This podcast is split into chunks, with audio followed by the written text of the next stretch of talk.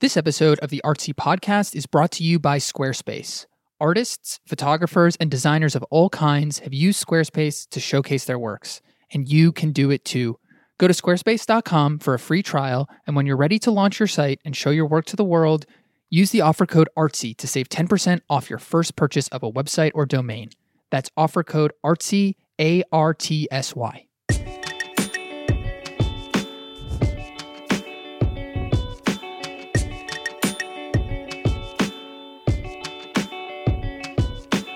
Hello, and welcome to the Artsy Podcast. I'm Abigail Cain. Over the next few weeks, we'll be taking a few of our favorite art historical stories from this year and translating them into audio.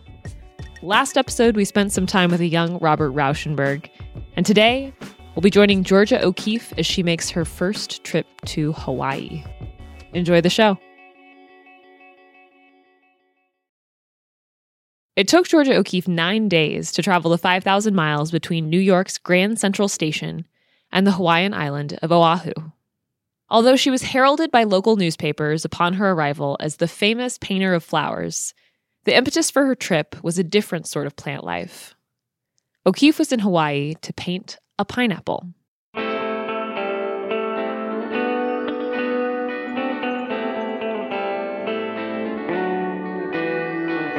At least, that was what Dole, then known as the Hawaiian Pineapple Company, hoped that she would do. An advertising firm had approached O'Keeffe in 1938, proposing an all expenses paid trip to Hawaii, after which time the painter would deliver Dole two canvases for use in a national advertising campaign. O'Keeffe was to determine the subject of these works herself. Although Time magazine described O'Keeffe in 1940 as the least commercial artist in the US, in reality, the American painter had long dabbled in corporate commissions. One of her earliest jobs was in Chicago, where she drew embroidery and lace designs for fashion advertisements.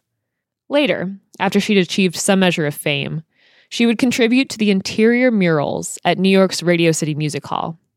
Her largest flower painting, featuring four Jimson weeds in bloom, was actually a commission from a Manhattan beauty salon. Despite these previous projects, it took some convincing to get O'Keeffe to accept Dole's proposal, but she eventually gave in, perhaps because the offer had come at precisely the right time.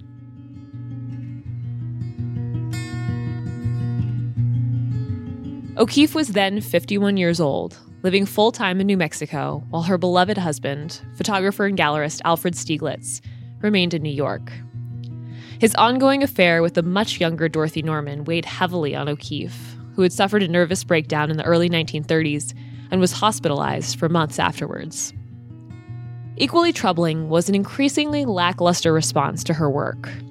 Critics had begun to decry her emphasis on desert landscapes and motifs as nothing more than a kind of mass production. So a change of scenery came with a particular kind of appeal. And at first, O'Keeffe's visit to the Hawaiian Islands proceeded smoothly. She arrived in Honolulu and was immediately enchanted by the pineapple fields. Astonished by their beauty, she described them as all sharp and silvery, stretching off for miles to the beautiful, irregular mountains. She asked for a residence near the plantation so that she could paint the pineapples more easily. But Dole's answer put a damper on her initial good spirits. The company denied her request on the grounds that it would be improper for a woman to live among the laborers. Hoping to calm her down, it presented O'Keeffe with the gift of a peeled, sliced pineapple. But the artist flatly refused to paint it, dismissing the fruit as manhandled.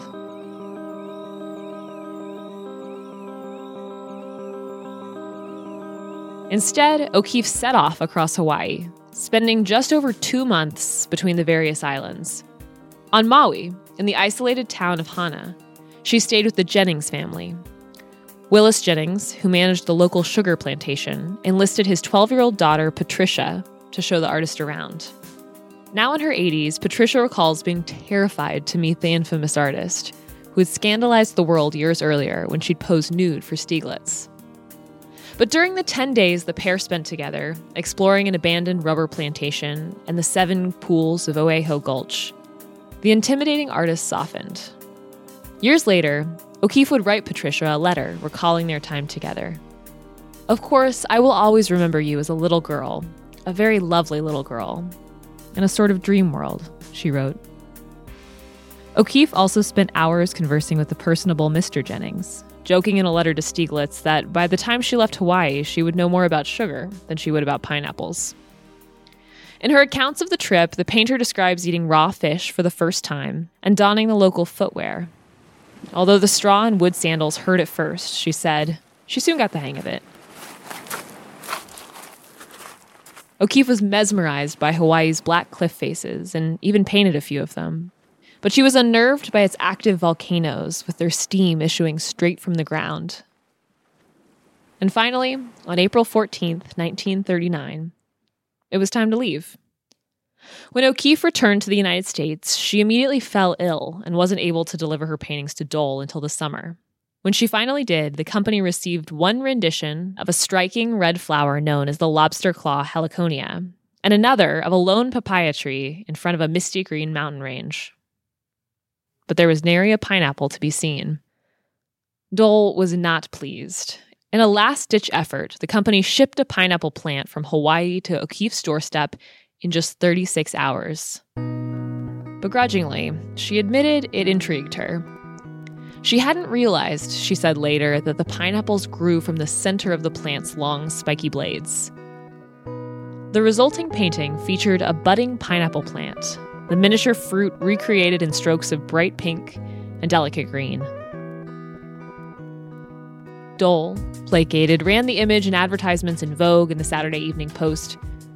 For her part, O'Keeffe would visit Hawaii at least once more before she died.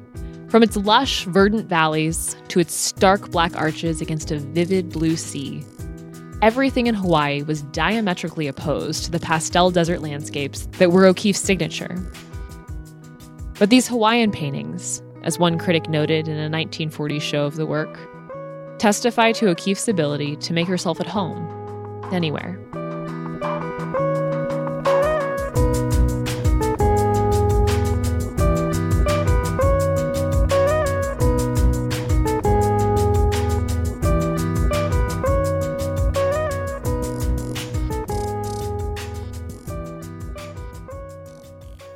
Thanks for listening to another episode of the Artsy Podcast. We've got two more stories from art history that will carry us through the beginning of January, and then it's back to our regular format. In the meantime, let us know what you think of these new episodes. Email us at podcast at artsy.net. We'd love to hear from you. And don't forget to rate and subscribe on Apple Podcasts if you haven't already. It helps other people find the show. This episode is produced by me, Abigail Cain. The theme music, as always, is by Broke for Free, and additional music on this episode is by Jahzzar, Jason Shaw, Alex Van, and Little Glass Men. See you next time.